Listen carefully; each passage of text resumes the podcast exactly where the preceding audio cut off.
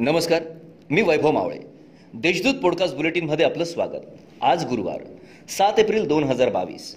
ऐकूयात जळगाव जिल्ह्याच्या ठळक घडामोडी.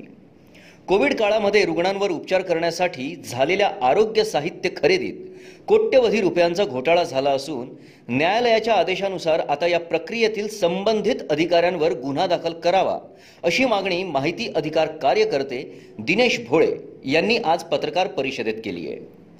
दुकानात काम करणाऱ्या नोकरांनी बनावट चावीच्या सहाय्याने दुकानाचे शटर उघडले.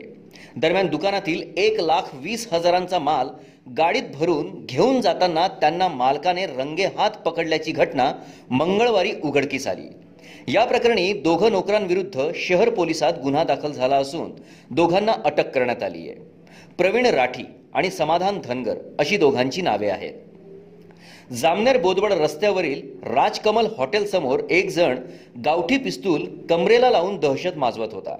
अनुराग लक्ष्मण सुनगत असे त्याचे नाव असून त्याला स्थानिक गुन्हे शाखेच्या पथकाने जेरबंद केलंय. त्याच्या विरुद्ध गुन्हा दाखल करण्यात आलाय.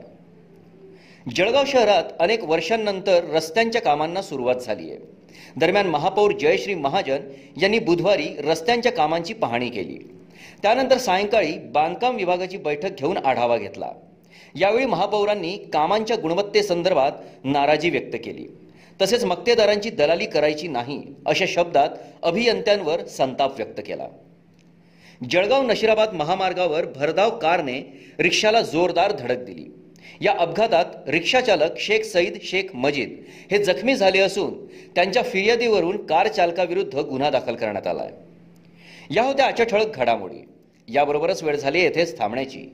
भेटूया पुढील पॉडकास्ट बुलेटिन प्रसारणात. तोपर्यंत संक्षिप्त बातम्या आणि ताज्या घडामोडींसाठी देशदूत डॉट कॉम या संकेतस्थळाला भेट द्या. धन्यवाद.